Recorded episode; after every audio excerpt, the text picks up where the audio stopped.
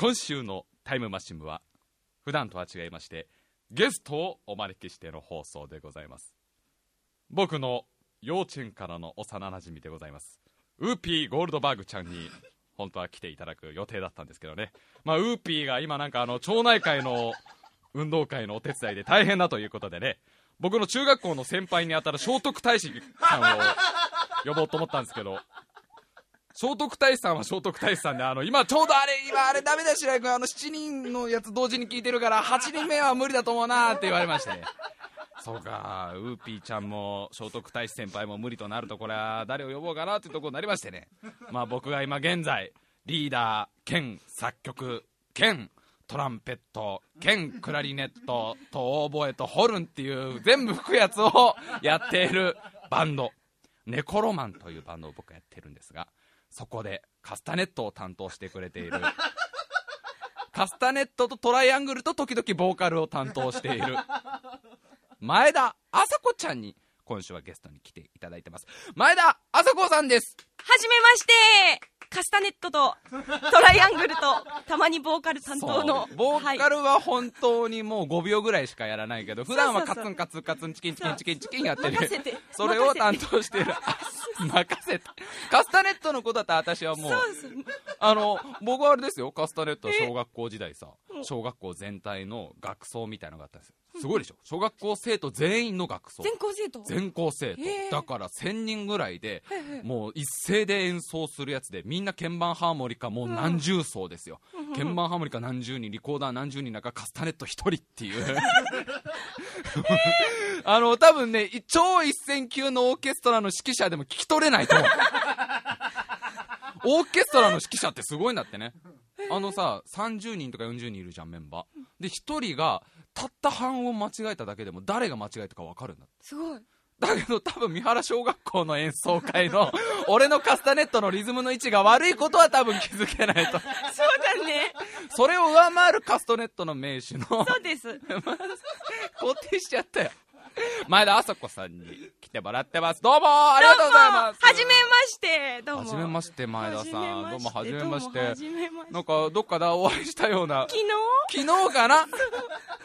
昨日練習してっからね。そうそうそう、もうあさことはなんだかんだ言ってももう週よんとかで練習してるから、そうそうそうそう、なんか改めてこうやってラジオで顔合わせるのも変な感じがしますけど、今日はあんまそういうあさこちゃんに来てもらってますけどね。あさこちゃん、まあ、ちょっとじゃあ自己紹介をしましょうか。あ、はい、えーと、えー、白井亮を率いるバンド、はい、ネコロマンの、うん、えー、ボーカルをそこはちゃんとしとこうボーカルボーカルをやってます、うん、あさこロマンスキーこと、えー、前田あさこです。よろしくどうぞ。嫌いな食べ物とか。嫌いな食べ物はえーと春菊あーあーわかりやすい、なんかあーと思うわ。あー春菊のやつも納得してるよね。春菊のやつも好きな食べ物って呼ばれることがねえからね、ままうん、ああまあまあ僕のこと嫌いでしょうねぐらい多分ね。申し訳ない申し訳ない申し訳ない。春菊を育てている方がいたらこれは申し訳ないけどね。春菊ね、春菊は栄養素がいっぱいあるからね。そうそうそう、嫌いだけどちゃんと食べれる。そう、嫌いだけどちゃんと食べれる。好きな乗り物は何ですか。乗り物は電車、京成線京成線あそこすごいね、頑張って答える、ね、あの上野と成田の、まあ、成田空港の京成パンダっていうのが本当にえそんなのがあんだ。すごくブサイクでブサかわいいってやつですか。まあそんな電車が大好きで春菊が嫌いな前田あさこちゃんが今週は一緒にやってくれるということなんで最後まで聞いてください。さあ行きましょうか。タイムマシン部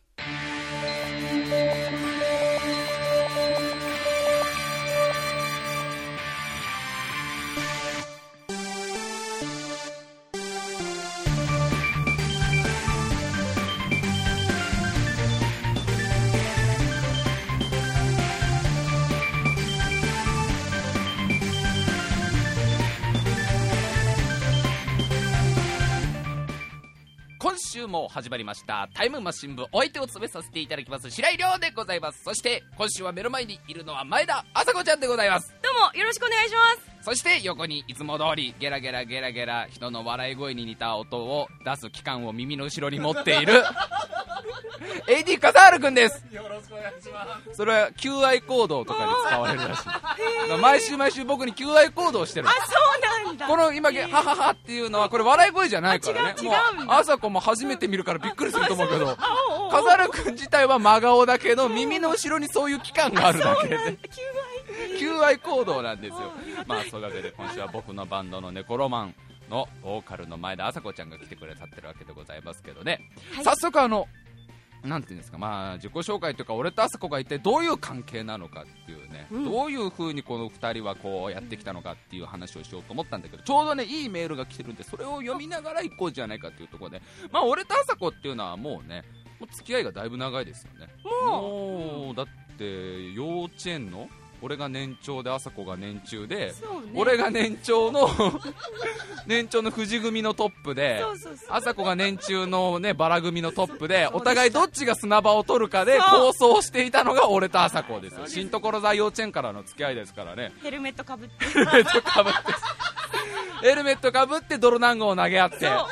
そうだよ、お互い積み木を崩し合って。そうですよ。あさこが作ったもう積み木のディズニーランドにあるお城のやつを俺がぶち壊したと思ったら次の日あさこが富士組の窓ガラスいっぱいに泥団子を投げてくるっていうそういう血みどろの構想をお互いろくさいとごさいの時にやっていたのかな。その頃からだから元を正せばあれだもんね、俺とあさこっていうのはもう里同士の争いですから。そうですよ。うちが伊賀の里であそこが甲賀の里で忍者の里同士でお互い戦っていった頃だもんね。その話しちゃうそうそう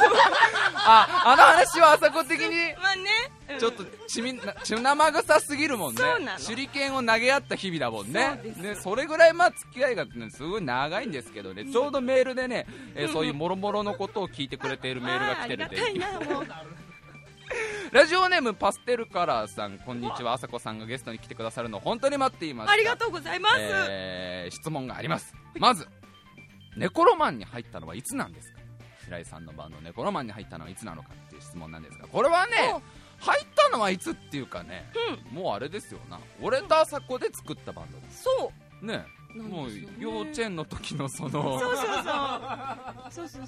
幼稚園の時の大抗争で お, お互い懲りたんだよね。懲りちゃってさそうね積み木もボロボロになるし、そうそうそう角が欠けてね角が欠けて ね, ねエッジが欠けてね積み木のそうそう安全にね安全にやっぱり遊ぼう、お互いやめよう、あさこよ年中のバラ組のあさこよつって、うん、お互いあの駄菓子屋さんの前でね終戦協定をいっぽんのうまい棒をねにほんに割って食べながらねそろそろ争いをやめようあ争いをやめようよってそうだね争いやめようよねって話になってで幼稚園のその新所沢幼稚園ってまあもう実名ですよ、僕の通ってた幼稚園の実名出してますけど新所沢幼稚園の卒園式の時のもう遊戯会で何かなんかね、一緒に歌を歌おうって時に作ったのがネコロマンっていうバンドですから。まさにまこれ全部言ってもらっちゃってありがたい。これツッコミまず何ツッコミ不在のままやると何が本当の情報か分かんないで、ね、ちゃんとした話をしようと思ってネコロマンっていうバンド、まあ、僕と前田あさこのふたりで最初作ったバンドなんですが、うん、もう長い何年さんねんとか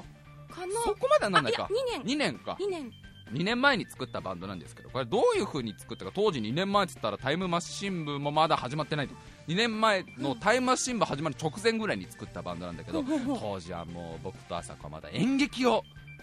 やっていた頃じゃない。そうだね、お芝居をやってそうそう僕とあさことシェイクスピアのさんにん で, そうでさんにんでやってた、ね、演劇界のトップを取ろうぜって言ってたのは、ね、あれはでももう数百年前か。そうだな、あれは演劇をやってて一番楽しかった頃だもんねそうだね楽しかったあの頃はも う, もう数百年前のイギリスでね、うん、俺とあさことシェイクスピアが同じバーで出会ってね、うん、そうそうそうようようっつってねいいもん飲んでんじゃん、ね、いいもん飲んでんじゃん当時あさこはまだ女優を目指すもう卵も卵に中から出てきたばっかりの、そうですで俺は俺で初めてこうイギリスに渡った日本人で そ, う そ, う そ, うでそこにシェイクスピアが入ってきてどうかさんにんで一個面白いことやらねえかってその時に、ね、プロットを練ったのがリア王とかだもんね。そうだよねそうそうそう半分はりょうちゃんのね俺 の, ね俺の手柄だって言っちゃってそこまでなんだけど、うん、それ怒られるからシェイクスピアの方々に ね, ね演劇をにねんまえにあさこと俺はまだやってたんだよね当時ね。やってた。もっと元を正すと俺とあさこっていうのは同じ学校の、これマジ話ね、幼稚園とかは嘘っていうかここまで嘘の方が多すぎてすいません。この目の前に果たしてあさこっていう人間がいるのかもどうかになってきたから、もっとちゃんとした話をすると、俺とあさこは同じ学校の先輩後輩。そうそうです。専門学校の演劇を学ぶ専門学校っていうのが世の中にあるんですよ、そういうところ、うんでまあ、大体そこはあのー、その学校を出ると見事きゅうわりぐらいフリーターになれる。いやいやいやいや、まあまあまあまあまあでいちわりぐらいちゃんと就職できるっていうまあまあそういう学校があるんですけど、えー、そ, そこの先輩と俺が先輩に当たって、あさこがいっこ下の後輩に当たるっていう。で学校時代中は全然でもね、別に話したこととかもなかったよね、全然なかった、まあ、挨拶するぐらい で, 挨拶するぐらいで、その学校出た後にお芝居やっていく中で結構何回も共演したりとかで、ずっと結構なんかね、なんか割ともうよんほん よん、ごほん一緒にお芝居やって、うん、でにねんまえの時にもう俺が全部喋っちゃってるけどにねんまえの時にまだふたりでね、またなんかちょっと大きい芝居をやってて、その中で俺とあさこがこうギターと歌で一緒にバンドみたくやるシーンがあって、 そ, そうでその時になんかちょっと音楽やっちゃうか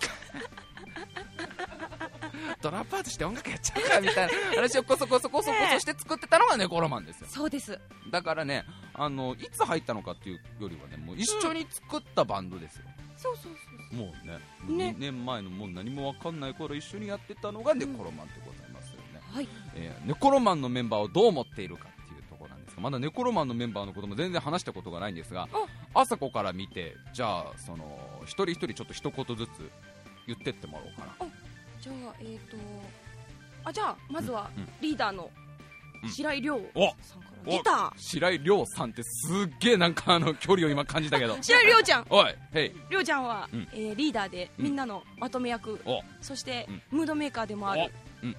そして素晴らしく、うんうん、熱い男だぜって感じでなんかいまいちつかみどころが一 個,、えー、個なんかかっこいいやつが欲しかった。かっこいいやつ、そうか、なんだろうな、うん、ピアノのオカキョンはピアノのオカキョンは、うん、ネコロマンの本当に太陽で、うんうん、彼女がいてくれるから、うん、あのネコロマンは、うん、あの明るくまさしく楽しく、あの一回オカキョンが休んだ日あったじゃない、うん、練習もうどんくらだよね、暗かったもうみんな下を向いて演奏でそうそうそう曇り空の中のロックマンの中だからね、かんもう完全にオカキョンっていうのはもうネコロマンの中の明るさ担当、ドラムの板橋拓海子供子供だな、それは見事ですね、うん、子供だな、うんたくみんは板橋たくみはドラムを叩いてくれてる子なんですけど、一番年上じゃない、にじゅうななさいだけど、うん、にじゅうねんかんの歴史はないよね彼の中で、ね、ないかなななさいぐらいだよねななさいぐらい素敵なボーイ、ねえー、ベースの太一くん太一くんは、うん、これはまあ優しくてイケメンです、ね、自分とこのメンバーイケメン, イケメンまあでもまさしく大ちゃんイケメンでございます。そして熱いそうで一番こうまとめ役って感じで、うん、まあそんなもういろんなメンバーは俺と岡きょんと板橋拓海と大地君とそして前田朝子でやってるのがネコロバンというバンドでございますが、はいえー、この先週もちょっと流したけどそのまぶたっていう曲を今ね、はい、この間完成させてタイマー新聞の方でも流してるわけなんですけど、ありがとうございます。そのまぶたっていう曲はこれはもうどうやってできたかっていうと大体あのーねうん、いろんな人に聞かれるんですよ。 あ, あれはどうやって作った曲なんですか。あのー、このラジオのエンディングテーマでもね、あのー、まぶたのアコースティックバージョンっていうのを毎週毎週流してきましたけど、あの白井さんいつの間にあんな曲作ったんですかってよく聞かれるんだけど、あれはあの僕がドラゴンボールっていうななつに光る星の玉をこう集めまして、そこでお願いしてなんかちょっと番組のエンディングテーマっぽい曲くれねえかなって言ったらシェンロンがその場で口ずさんでくれたのがたやすい願いだっつって鼻歌で口ずさんでくれたのがあのあまぶたなんですけど、まああのー作詞を担当したのはあさこじゃない。そうですね、まぶたは、はい、でバステルカラーさんからあのまぶたの歌詞はどんな時に で, できた歌詞なんですか。バステルさん、うん、ありがとうございます、うん、えーとそうですね、うん、えーとやっぱり、うん、いろいろね、うん、あるじゃないですか生きてれば生きてればいろいろあれば生きてればいろいろあれば、はいうん、あれは何あ、うん、結構深い意味がやっぱりある。深い意味だ。まぶたのあのまぶたを閉じても閉じても、うん、この匂い離れない離れない離れないっていう歌詞じゃないですか、うんね、そういう歌詞にはやっぱり深い意味深い意味は あ, あれは僕は実はあさこからこっそりね あ, あの歌詞の意味を聞いてるあ、うん、やっぱあさことしてはやっぱりほらあの曲の歌詞っていうのはイメージが大事だからね、うんうん、自分が今俺がねあさこが今ちょっとねあのなかなかまぶたの歌詞について喋んない理由は知ってるんですが、あさこっていうのはやっぱりこう聞き手の皆さんにイメージしてほしいんだよね。あ、ぜひ。やっぱりだからここであさこがあんまりまぶたの歌詞のあの意味を喋っちゃうとやっぱりみんながそっちのイメージに固定されちゃったりとかさ、それってやっぱあれあるじゃない。それでやっぱりこうあんまりあんまりあそこってほら歌詞の意味とかをさ、うん、言いたがらないじゃない。俺に実はこっそり言ってってくれて、まあ、ちょ、ちょっとだけ喋っちゃうとあれは歯医者さんの歌で、あさこが昔歯医者さんに行った時にあもう こ, れこれイメージだいぶ固定されちゃうかな、ね、歯医者っぽいところ、歯を治すようなところに行った時に作った曲がまぶたなんだよね。あさこあの麻酔の匂いが離れない、麻酔の匂いが離れない離れない、まぶたを閉じても閉じても麻酔の匂い離れねえなっていう。エアーポンプは今夜も寝かせないっていうのは、エアーポンプってのはあの唾液を取るシゴーシゴー一回相談されたもん、りょうちゃんりょうちゃんドリルの音って入れたら気づかれちゃうからそう、ね、ドリルの音はまずいんじゃねえか。泣く泣く、まあ、これはもうこのラジオだけの話です。まぶたっていうのは歯医者さんに行った時の、そうなんです。だけどあのこれはもうあくまであさこの書いた時のイメージだから、ね、そうだね、うん、そうです。あさこ怒っていいんだよごめん白井さん、自分とこのラジオの自分のバンドの曲をバカにしすぎです本当は違います。本当は違う、本当は結構深い意味があるんだけど、そこはやっぱりあさことしてはみんなのイメージを大事にしたいっていうのはあるんですよ。はい、思っていただいたように思っていただいて正解です、うん、はい、そして選曲の予定はありますかっていうところなんですが、あ、あります。実はあるんですな。実はもう出来上がってるんですな、はい、近いうちにもう一曲、えー、流させていただきますっていうところで聞いてください。まあ、そんなところで今ざーっとこうパステルカラーさんのメールから、えー、そあの紹介しましたが、こういう関係なんですね。もうこういうだから長いよね。俺とあさこのお芝居をやっていた時なんてもうよねんまえとかもずっとやってたから、今でも俺は覚えてるけどさ、あさこがまだあのそのお芝居の学校を出たばっかりの時、ほいもうだから二十歳二十歳の時とかにさ、うんうん、初舞台あさこの、うんうん、学校出てあさこ初舞台一緒に共演してるもんね。したね、そうだね、あのーうん、共演した。俺があさこの背中をもう一ドロップキック、いやほん本当にそうなのです。そういうシーンがあってね、はい、しかもただのドロップキックじゃなく革靴を履いてのドロップキックっていう。あの頃あさこってのはものすごく真面目な子だから稽古中に俺が何回もドロップキックをかますじゃない。で俺も言うても当時まだにじゅういっさいですよ。あ、そうだ、まあ、あの頃はそんなね悪くなかったからね、今だったらもう全然あさこにかかと落としてぐらい全然できないんだけど、痛い痛い痛い痛い、うん、一回やっぱりであの幼稚園の頃はもっと真剣とか投げたから あ, あの頃が一番暑かったから、ねね、一番暑かったからね。俺もにじゅういちぐらいの時はずいぶんまだ丸かったからさ、ね、まだまだ丸かったからさ、りょうちゃん変わったよ俺変わったな、変わっちゃったよりょうちゃん、丸くなっちゃってさ、あ の, あの頃は稽古中にやっぱりドロップキックを放つたんびにあさこに謝りに行ってね、そうそうマジな話ね、そう大丈夫あさこちゃんまだちゃんってつけてたんだ、あさこちゃん大丈夫ドロップキック痛くないって言ったら、あさこは真面目だからもっと強くやってもらって大丈夫です本気でやってもらってち ょ, ち, ょちょっとそう言うとなんか嫌じゃんなんか、ね、何がなんかなんか嫌じゃないあ、なんか間違った意味に捉えられる。じゃ真面目だからドロップキックをその白井さんがちょっと手抜いて変なシーンになると良くないから、もっと本気でぶっ放してください、はい、俺はもう一個下のお年頃の女の子の背中めがけて革靴履いてドロップキックをするっていう、そういうお芝居をやっていて、やってた。でそれを見に来ていたうちのおばあちゃんが、あの子は大丈夫なの、量量いっぱい蹴ってたけどっていうそうそうそう実のおばあちゃんから心配される。 お, おばあちゃんそんなお芝居とか一緒にやってたから、もうもう一緒にやってごねんとか、ね、ごねんとかそんな中だそうです。まさかこうやって一緒にバンドやってラジオやってるとはねえ、信じられない、ちょっと信じられないけど、まあそういうところで今週もね楽しくやっていこうと思いますんで、最後まで聞いてください。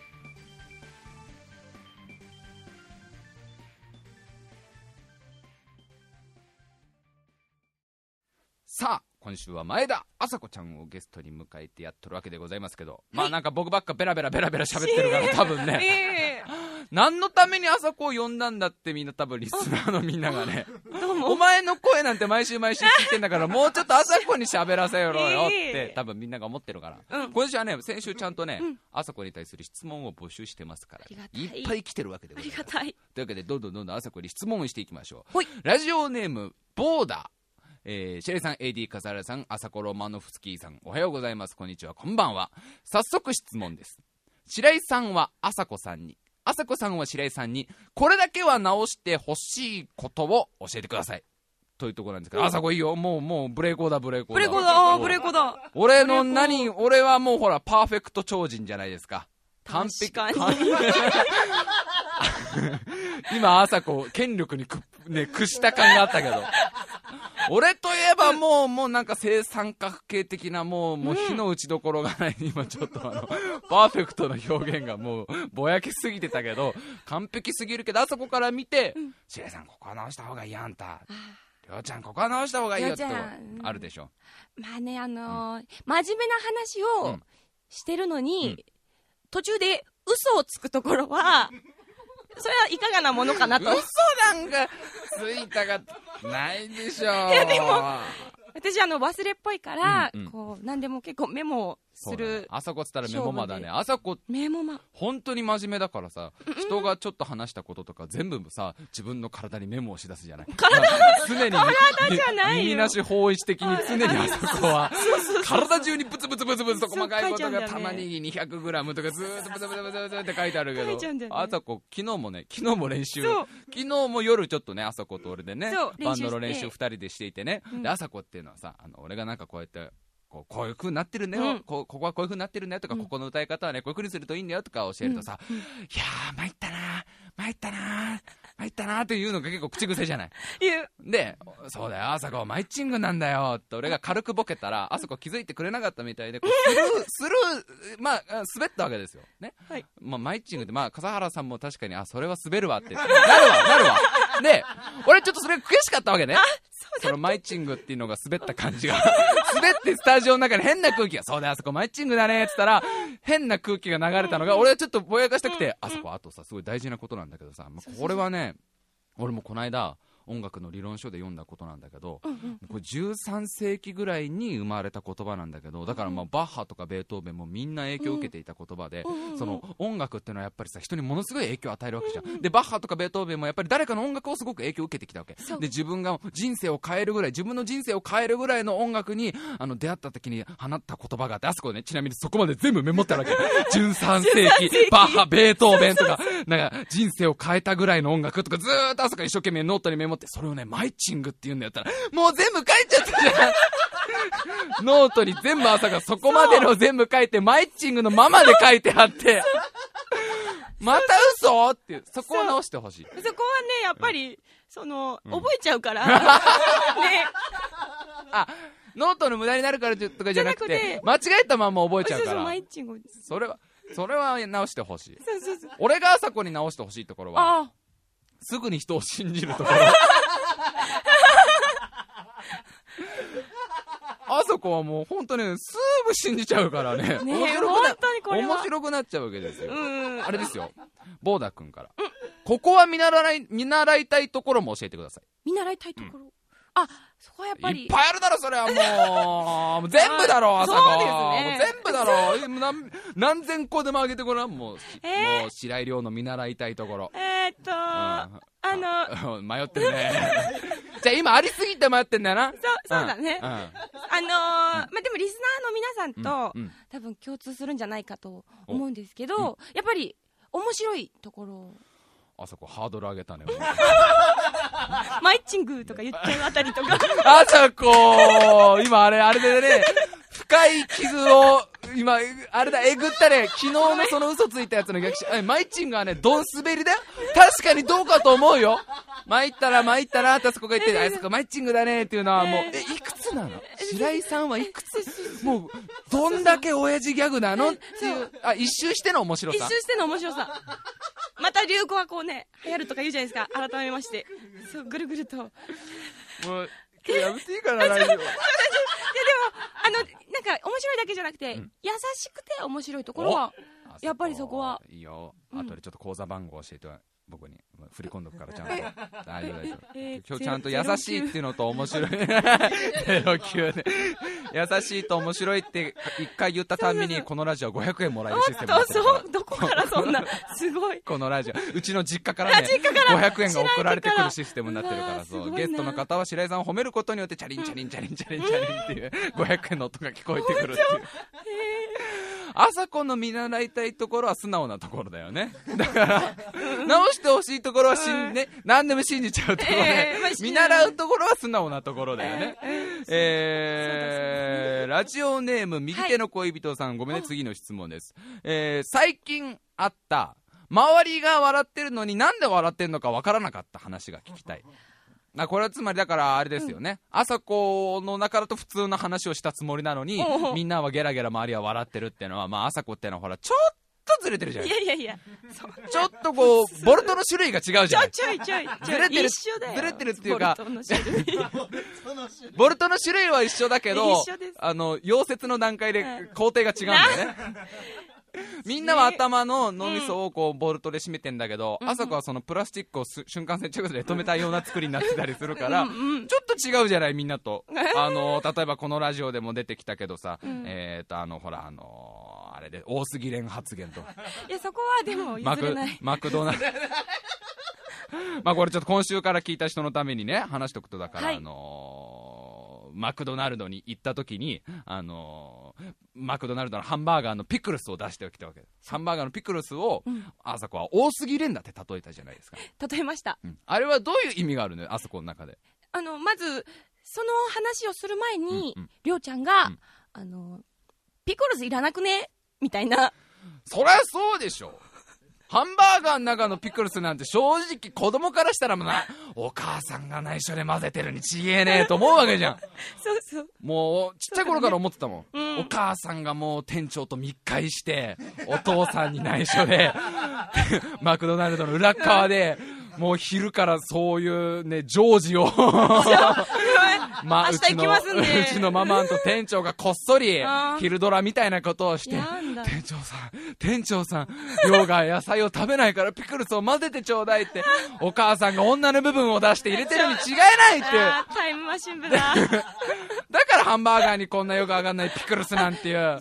もう別の国じゃんあいつあいつはもう育ちが全く違う。だってさねチーズバーガーとかさ、うん、ねあのハンバーグの肉の部分とパンの部分とチーズの部分とケチャップの部分で多分同じ学校だよみんな同じ学校で育ってきたやつらだよ。あいつらはもう同じパーティーでピクルスだけ全然違うじゃん次元がもうわかるこの国が全く違うじゃん。だからチーズとケチャップって同じ言葉同士で喋ってると思うんだけどもうここまで来ると病んでる例えが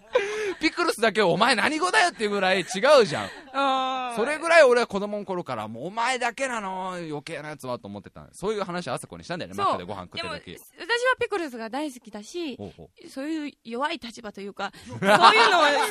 ごくピクルスが弱い立場かわいそうじゃないですか。ほうほうほうほうじゃだったら、うん、天下のマクドナルドが、うん、ピクルスを抜きますよ、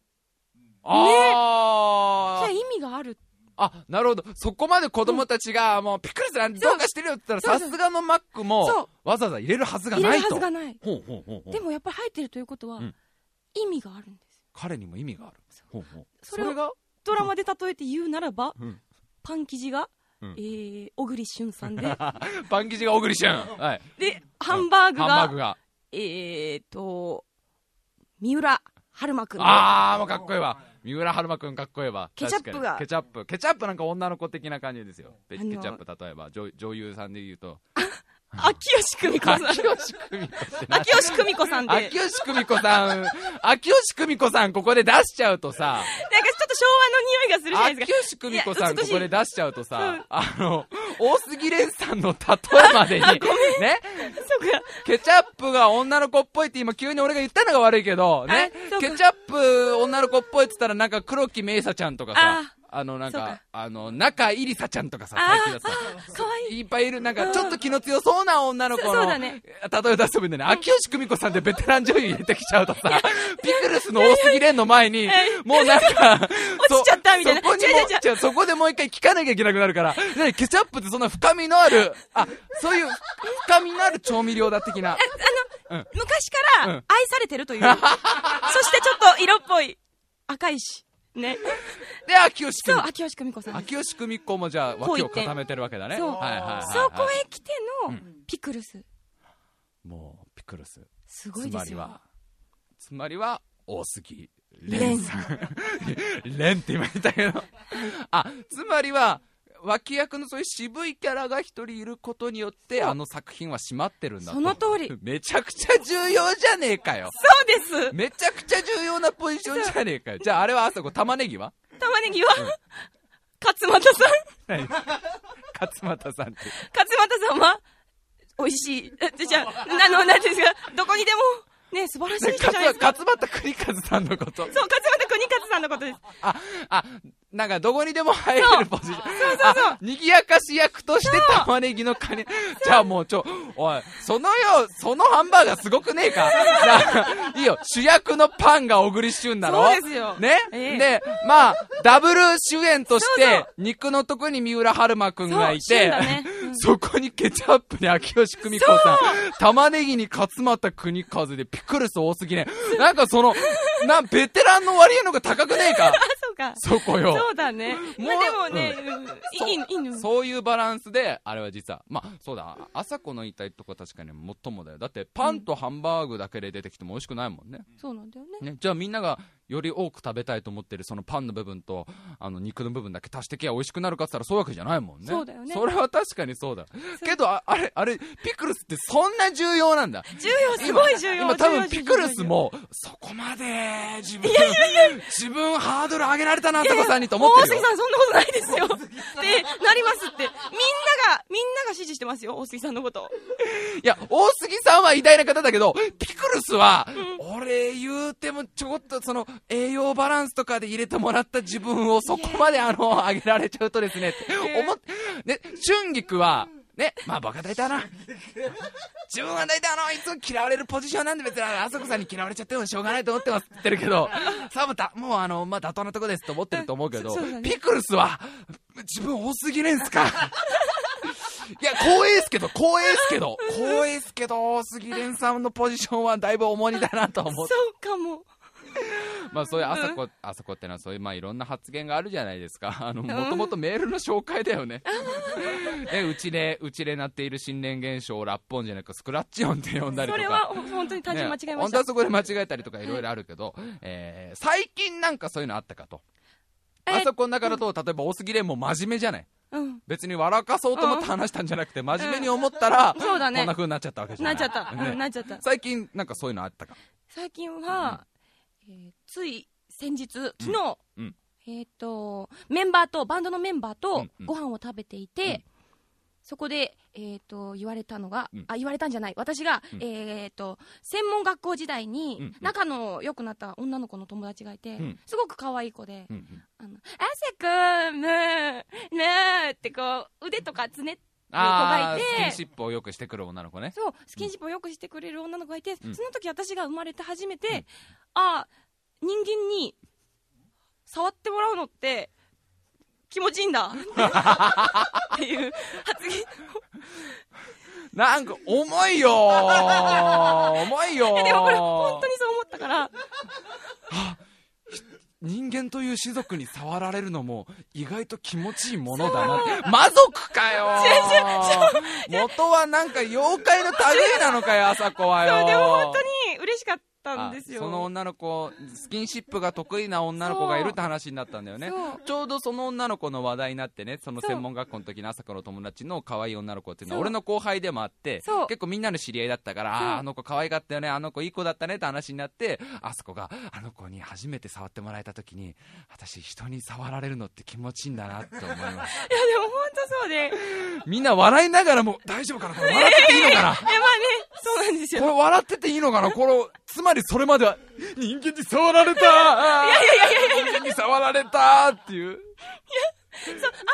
その人を緊張させてしまうタイプだったりするから、あのー、なんていうのかな、人にそうやって触ってもらったことがあんまりなくて、両親とかも兄弟ももちろん、なるほどね、そういうスキンシップが初めてで嬉しかったって話を、はい、もうちょっとなんか言い方がね、そうなるとああいい話だなってなるんだけど、人に触ってもらうのも気持ちいいんだなと思ったよってそうそうそうそう、いや本当そう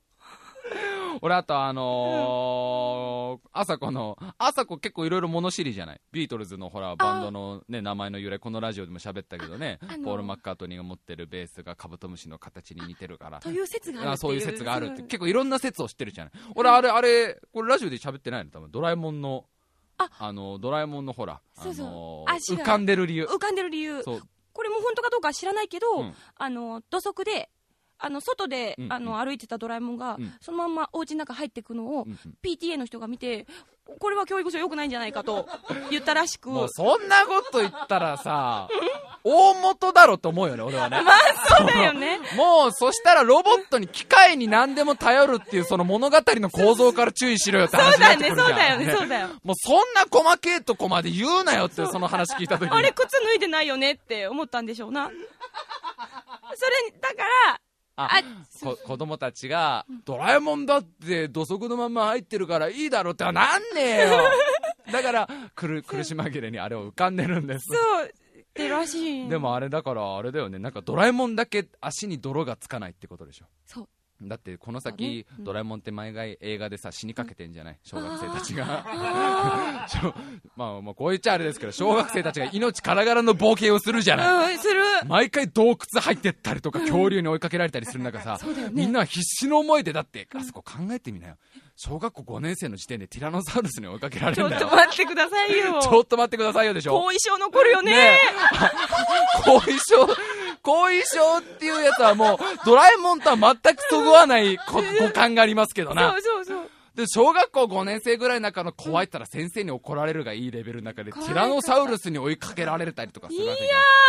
ーでさ命からがらみんな全速力で逃げてアマゾンみたいなジャングルの中入ってってさ、はははは走るわけじゃん、うん、であの言うてもあの頃マジックテープの靴とかだぜ、うん、あの小学生の頃ってみんなマジックテープでビリビリとかいう頃の靴とかがもう泥だらけになって逃げるわけじゃん、 そ,、ねうん、そん中ドラえもんもはーはー言いながらさ、足は綺麗なんだよ、ああって思うでしょ今のがそののび太のリアクションだよ、マジのび太だよ今のが、マジのび太、のび太はそう思うわけだよ、綺麗、あこいつって思うで、その時何を思うかって、あどんなに仲良くなってもこいつはロボットなんだよなで、その時絶対俺思うと思うんだよこの先、そうかもしれないね絶対的に、うん、もうこだ今はまだいいよ小学生ぐらいの冒険だから、この先高校さんねん生ぐらいになっても命からがらの冒険に巻き込まれるわけじゃん、うん、もう受験の時期で忙しいのに、うん、ドラえもんがよくわかんねえことやってもうよくわかんねえ理由でそのなんか宇宙探査機みたいに打ち上げて、うん、なんかどっかの星とか行かされるじゃん毎回、そうだね、もう俺もいい年なのにみたいな、うん、もう受験なのに来年とか思いながらも一緒に行くわけじゃん、うんね、その中でドラえもんの靴だけ汚れてないのを見ると、そっかこいつロボットなんだよなって多分絶対思うと思うで、それっちの方があんまり良くないよね精神衛生上、そうだねこれなんかあそこのそういうそのいろんな持ってる説話って俺すごい好きなんだよな、本当なのかどうなのかってこれ教えてほしいよね、ねえー、じゃあ、えー、とメールをほなんかメールいっぱい来てるからどんどんどんどん読んでいかないとな、ありがとうございます、えー、あさこさん、あごめんね、ラジオネームバッタの触覚、さっきラジオネーム言ったよね、右手の恋人さんです、さっきのはラジオネームバッタの触覚さん、はい、あさこさんのちっちゃい頃の勘違いを教えてください。ちっちゃい頃の勘違いは、うん、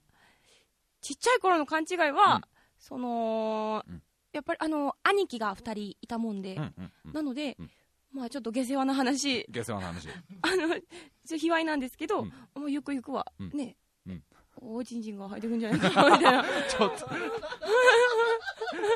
恥ずかしかったら恥ずかしかったねあのなんつうの例のやつが入ってくるって言いました、なんか俺と笠原がもう犯罪者みたいな気分もう俺と朝俺と笠原がなんかまるでラジオで朝子に卑猥なことを言わせるためにみたいな、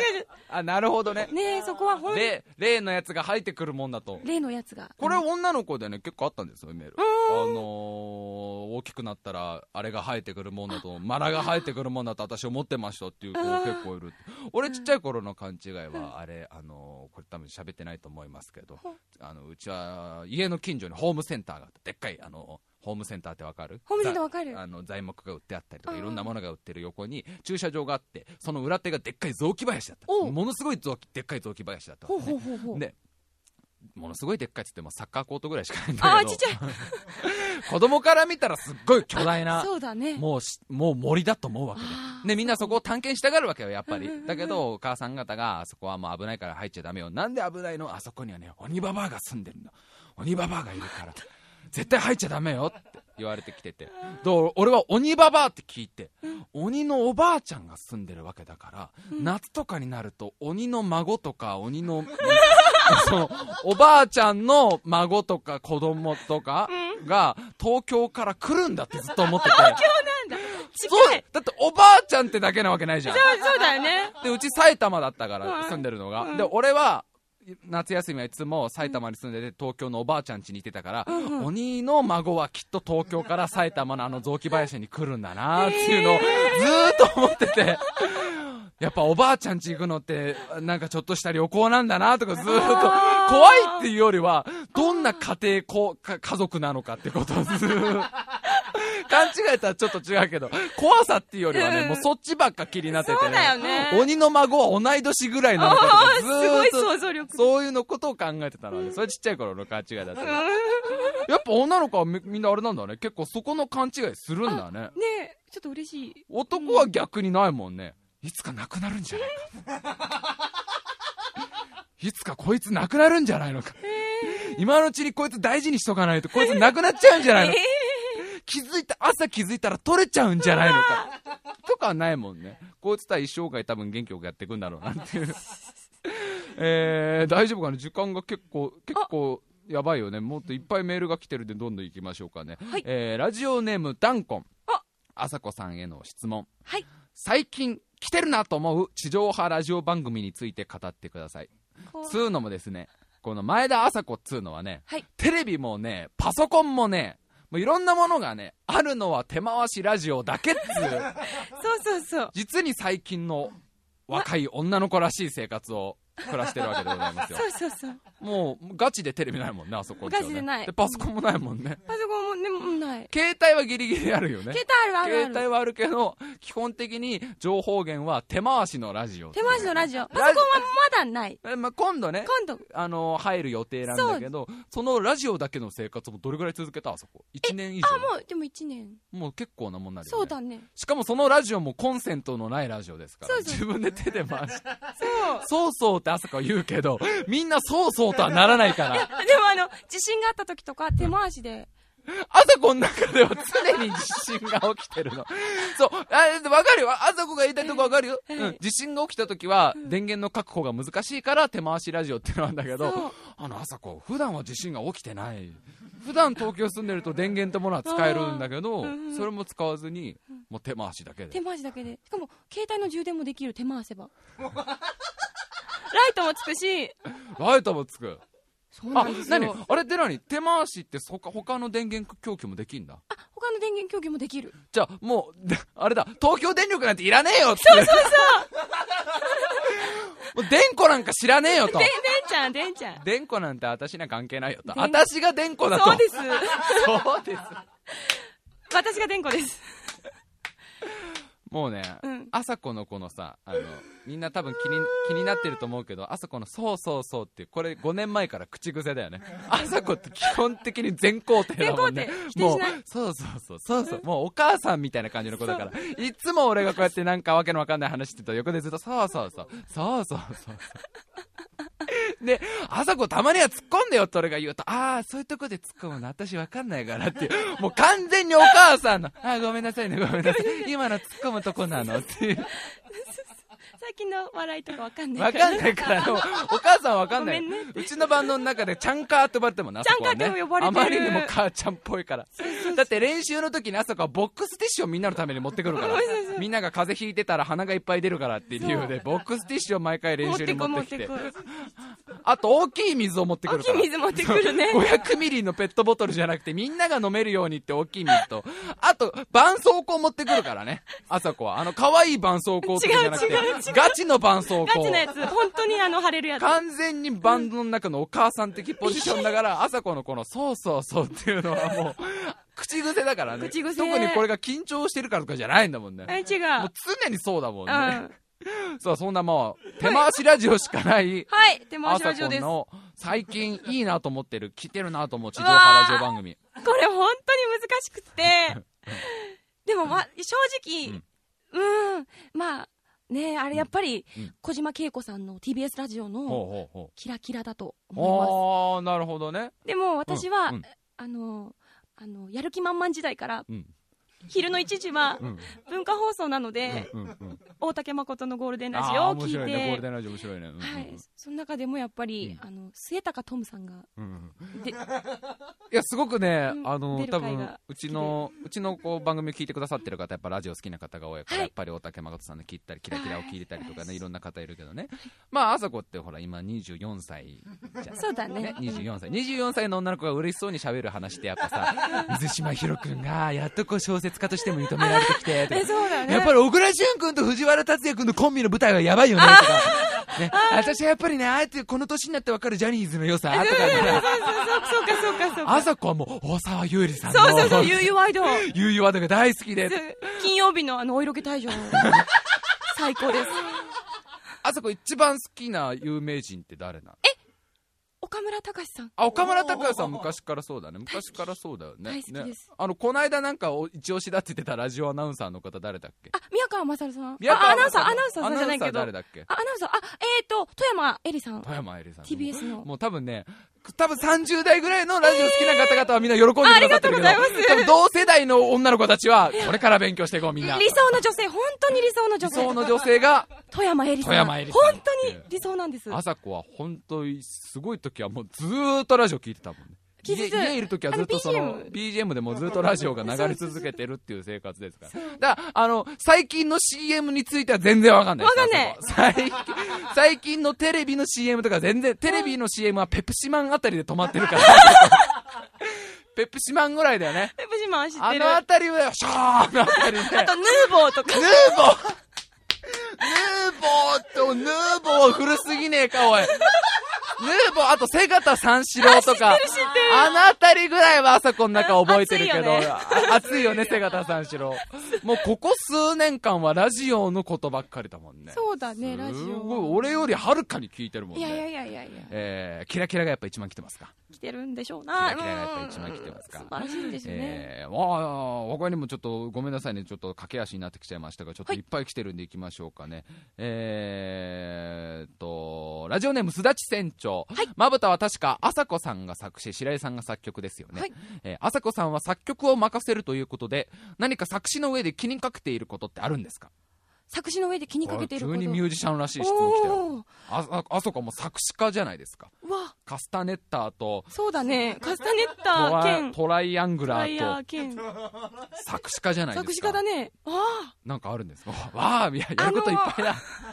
嘘はつかないようにっていうのを本当に心がけたいと思ってます。なんかちょっと嘘くさい、うん、なんかあれだ、なんかロサンゼルスでいい女を抱いてみたいなそうそうそう、そういう歌詞が、うん、であさこがそういう歌詞を書いてきたら、何があったのかなとは思うよね。そうそうそう、まあある程度こうイメージでね、イメージはあの自分が行って行ったところのない場所をイメージで作るっていうのは大事かもしれないけど、うん、あんまりこうね エルエー でブロンド美女を携えて札束の風呂に入りながらみたいな話は、そうそうそう、歌はあんま書かない。あの書かないね。やっぱそういうの書いちゃうと分かって、わああこれ嘘だなっていうのはバレちゃうし。あさこ絵的におかしいもんね。そうだよね。あさこがロサンゼルスで金髪のブロンド美女、ブロンド美女を両方に抱えてたら よ,、ね、よく分かんない光景だもんね。多分ね。そうだよね。ああさこ迷子になったのかなって。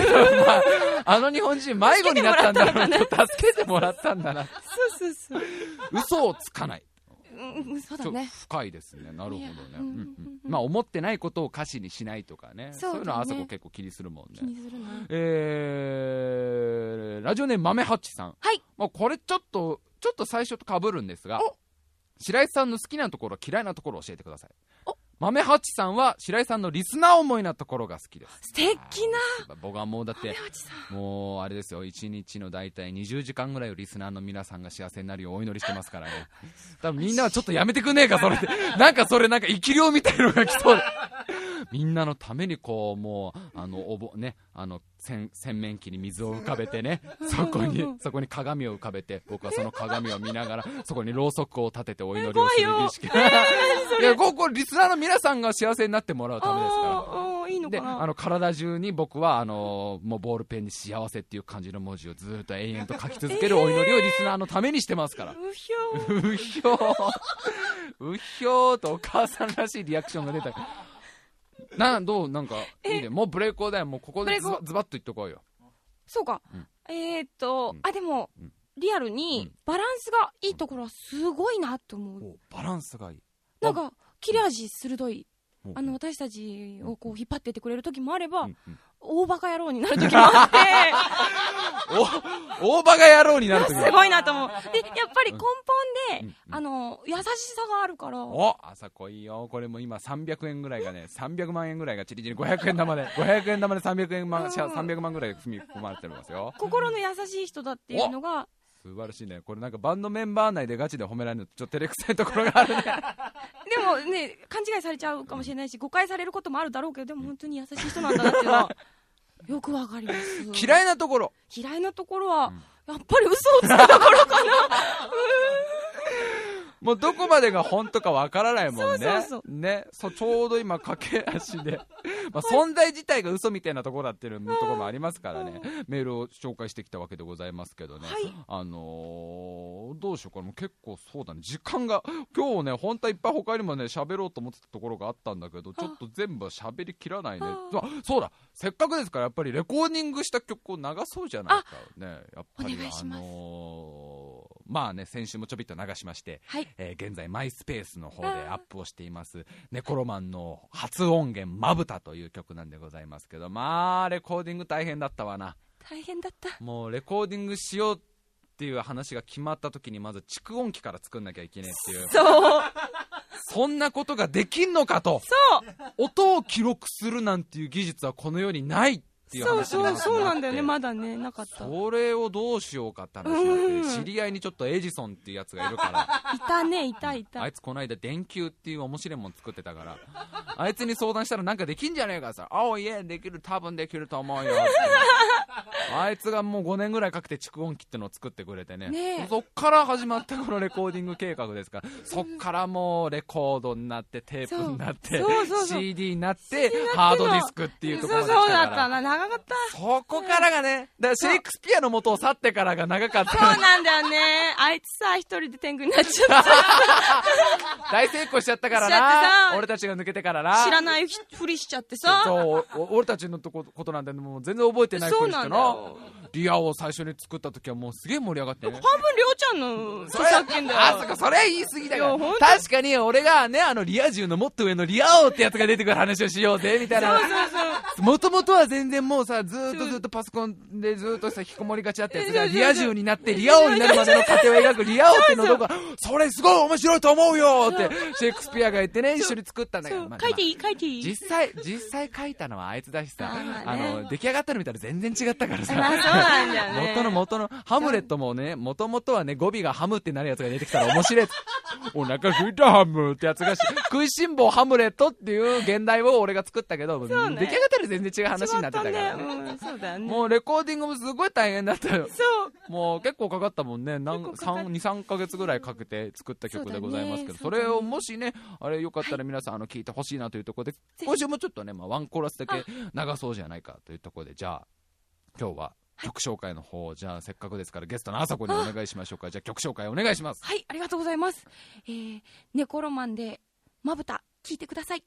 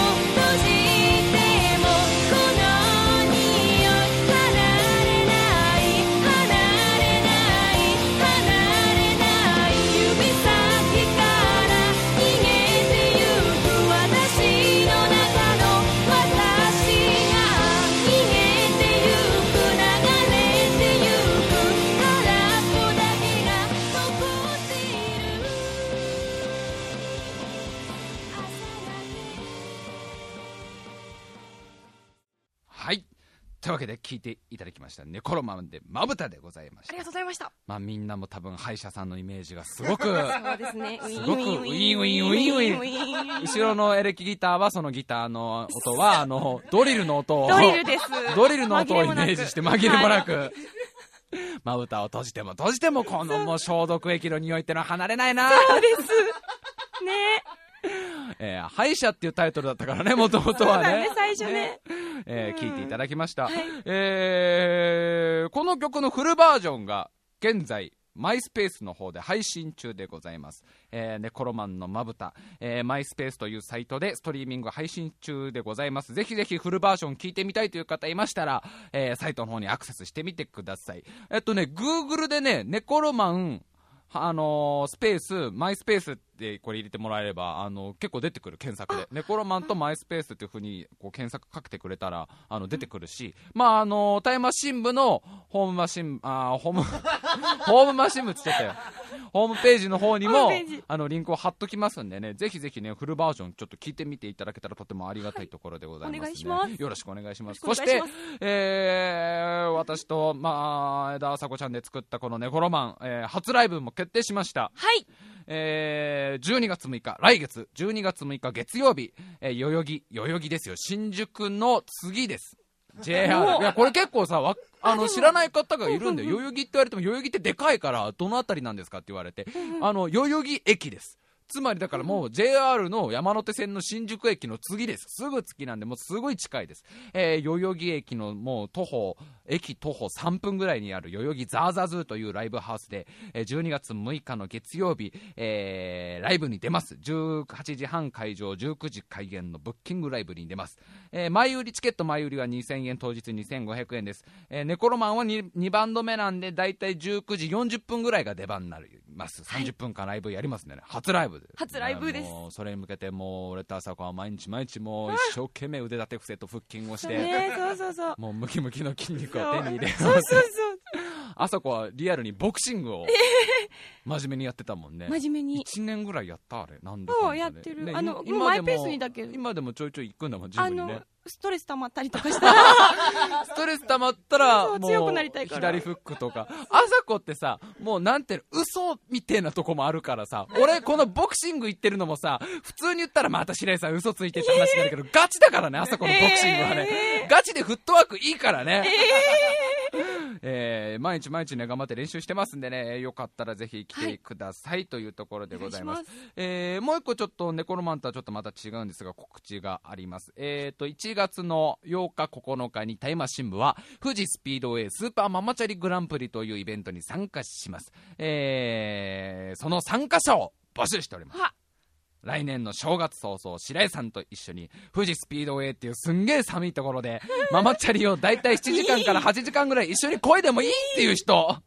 そういう方ぜひぜひ参加してみてはどうでしょうか、うん、えー、場所は富士スピードウェイという場所ですが、えー、交通費なんですが基本自腹になります。えー、御殿場駅というところまで来ていただければそこからの交通費はこちらが面倒を見ます。えー、っとまた未成年も参加できますからね、えー、未成年で参加したいという方がいましたら必ず保護者の承諾を得てからにしてください。参加費は成人されている方がマックスでななせんえん、未成年の方がマックスでごせんえんとなります。いちがつようかここのか、えー、まだ予定がないという方いましたらぜひぜひタイマー新部と一緒にこのスーパーママチャリグランプリ、もう普段だからあのなんていうの エフワン とかで使われるようなそういうモータースポーツのそういうなんていうのサーキット場を延々とママチャリで走り続けるバカだねーそうもうバカだねーっていう、もうお母さんからしたらなんでそんなことするのっていう、もう大人たちが大真面目にそういうバカなことをやるっていう、うん、そういうイベントですからね、うん、えー、どんどんね中学生高校生のみんなもそうだし社会人の皆さんもねどんどん参加してみてください、はい、えー、参加したいという方がいらっしゃいましたらまずメールに件名に必ずママチャリ募集、えー、ママチャリ応募と記入してください、えー、メールの本文の方にラジオネーム本名年齢性別電話番号、えー、住所住所は都道府県のみで可能です。それを記入して送ってきてくださいというところでございます。まだまだね参加者募集してますからね。あ、あとごめんなさい、必ずメールの中に体力自慢をどれぐらい体力があるか。あさこはもう相当体力がもう。いや、あのでも小学校の時、うん、足が一番遅かったから、うん、今やっと人並み以下ぐらい。あさこ、遅いって言ってもあれだよ。だってある、あさこだって甲賀の里にいたくの一の中で一番遅いですから。そうでした。みんなすごかった。言うても残像残るもんね。動いたら。だから残像のキレが悪いんだね。分身の術のキレがあさこはいまいち悪いなっていう。ちょっとね、ちょっとぼやけてんなぐらいだった。それぐらいのぞざでございますよ。体力自慢を書いて送ってきてください。えー、ネコロマンのライブの方もね、あの来たいという方いたらね、あのネコロマンのライブって懸命に書いてもらって、お名前と、えーと枚数、チケットの枚数を記入して、えー、メールを送ってください。まだまだ募集、あのお待ちしておりますよ。メールアドレスはタイムハイフン部 at hotmail.co.jp、 タイムハイフン部 at hotmail.co.jp、 スペルは time ハイフン bu at hotmail.co.jp でございます。いやー、もう駆け足でね、はい、ダラーっとやってきちゃったわけでございますけど、どうだったですか？いや、楽しかったです。楽しかった。あ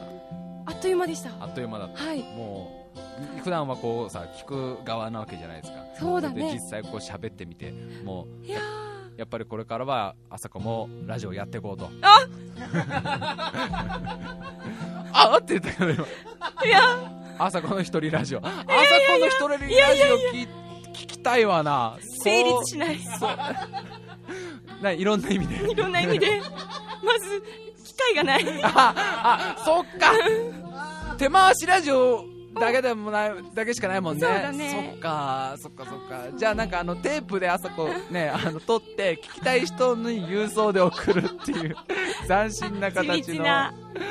まあまあ、そんなもうなかなかぶっ飛んだあさこと一緒にね、頑張ってねこのマンやってますからね、はい、じゅうにがつむいかのね、バンあのライブね、もうぜひ本当ぜひぜひ来ていただければね、はい、時間あって、あの近かったりね、あのちょっと行けば来れる方とかね、ぜひちょっと行ってきてほしいというところで、来てください、ぜひいらっしゃってください。あさこがどんなやつか分かると思いますのでね、よろしくお願いします、はい、というところで、えー、今週のゲストは前田あさこさんでした。はい、ありがとうございました。ありがとうございました。皆さんも最後まで聞いてくださってありがとうございました。それではまた来週。